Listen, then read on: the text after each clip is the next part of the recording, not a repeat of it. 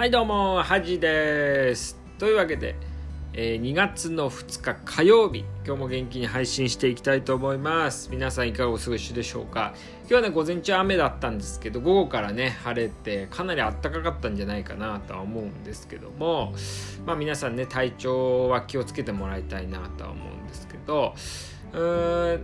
なんかねあの最近はそのまあ簿記のね勉強し始めてってことで、まあ、結構ねやることがまあ、あとね英語もやったりあと、まあ、ちょっと走ったりね始めたりして結構ねやることがたくさんあるんですけど家帰ってね。でもあのー、その後にね結構まあちょっと株とかねあの投資のね勉強とか、まあ、結構ね面白いんですよね。でもその前に一応その簿記とかねあの英語の勉強しなきゃっていうことでなんかねこう後にやりたいことがあるとそのなんかまあ、ちょっとね億劫になるようなこともやりやすくなるなと思いますよね。これなんか小学校の時になんかよく親にあのゲームは勉宿題を終わらしてからみたいなねゲームするんだったら宿題終わらしてからにしなさいとかっていうと宿題をもう急いであの終わらせるみたいな感じじゃないですけどなんかそういう感じですかね。やりたいこと。やりたいことがあるとその前にあのー、なんか億劫なこともしやすいみたいなね。これ結構あるんじゃないかなけど最近とかあの働いてからねあんまそういうことなかったんですけど最近ねこうやりたいことみたいなのが増えてなおかつその前にやんなきゃいけないこととかね自分の中でですけどっていうのがあるんでなんかいろいろ物事がねこう進んでるかなと思いますね。で今年のね目標去年年末ぐらいにねあのラジオでも言ってたと思うんです今年はねあの質業質より量にこだわるってことなんで、まあ、とりあえずね効率悪いなと思ってもやってみるみたいなことことをしてるんでこうやる前にねあのごちゃごちゃ考えすぎちゃうんですけどそれをねちょっと今年は意識してなくそうとはしてるわけですね。ちょっと効率悪くても、まあ、とりあえずやってみようみたいなね。なので結構今そのいろいろチャレンジしてるかなとは思うんですちょっとね去年とはまたこう仕事終わってからの活動も変わってきたかなと思いますね。まああんまりね疲れすぎたり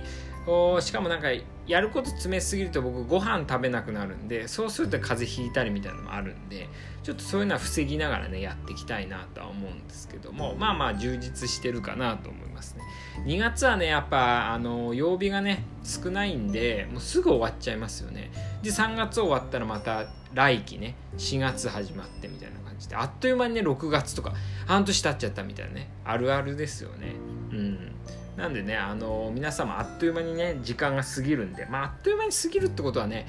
まあ、いいことなのかなと思いますけどね、楽しめてるのかなと思いますけど、なので、まあ、あのやりたいことをね、あのすぐやった方がいいんじゃないかなと思いますね。まあ、ちょっとね、話変わるんですけども、あの集団にねあよくあの KY とかね流行りましたよね。あの5年前ぐらいですかね。うん。でもあの KY な人ってねやっぱ結構重要だと思うんですよね。うんまあ、しかもねあのいい KY と悪い KY っていうのはいると思うんですけどやっぱ自分のことしか考えてない KY の人はあんまり良くないなとは思うんですけどもまあなんかこう人のことはあんま気にしないみたいなね、まあ、空気をね壊してくれる人ってすごい重要だと思うんですね特に大きい集団だとね。なんかあのー、例えばこうなんか講演会とか勉強会行った時にあのー、質問ね。いやなんかそんな質問すんなよみたいな超基本的なね質問してる人とかいると思うんですけどなんかその人にはまあ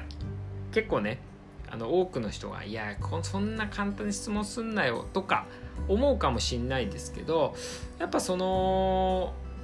質問があることで質問するハードルが下がったりとかね。その質問自体はそんないい質問じゃなくてもその後にね質問がどんどん出てきたりとかその会自体がね活発になったりとかっていうねこう副次的ね間接的効果って僕がよく言ってるんです。間接的効果がある質問とかしてくれる人っていうのは結構空気をねまあいい意味で壊してくれる人なのかな。あの普通の人だったら、ちょっとこんなこと言って恥ずかしいなとか思うんですけどそういう人はねいい意味で周りを気にしないんでねなんかそういう人っていうのはねすごい重要だなとは思いますね。流れを大きく変えていけるみたいな。日本人はやっぱね空気を読む人種だと思うんですよね。あの日本語のやっぱ面白いとこっていうのはあの、まあ、笑いの文化もそうなんですけど全部言わないみたいなね、うん、なんか匂わすみたいなのの面白さ。言葉遊びみたいなのが多いんでやっぱ暗黙の了解はやっぱ多いですよね。あと知らない間の常識とかね。うん。まあ、これも暗黙の了解と同じようなことだとは思うんですけど。でもやっぱねそれを壊してくれる人っていうのはいるといろいろ改革が進んだりこうなんか循環空気の循環っていうのが出てくるんじゃないかなと思いますだからあのー、自分もですけど、まあ、やっぱね空気読んじゃう方だとは思うんですけどやっぱ意図的にね壊す役もなれればまあすごい希少性がね高い人材になれるんじゃないかなと思うわけですよね。もともと空気を壊してばっかりの人っていうのもいるんですけどそれはねいいこともあるけど悪いこともあるんですけど自分で、まあ、ちょっとね羞恥心とかねプライドとか捨てて空気をあえて壊せる人、うん、その一瞬はねすごい批判されるかもしれないですけど最終的にあれよかったあれがあってよかったねみたいな。こと言われるポジションでもねいいんじゃないかな、まあ、それがねできるようになるっていうのがねあの自分の中の目標ではありますよね。なんかすごい魅力的だと思うんですよ。やっぱこう空気を全部毎回読んでる人ってやっぱね面白くないと思うんですよね。だからこう自分である程度あのいいとこで空気を壊せる。まあ難しいっすよね。これはやっぱ。プライドもそうですしこう勇気みたいなのもね。うん。まあ重要になってきますのでね。まあなんかそれができればいいかなと思いますよね。うん。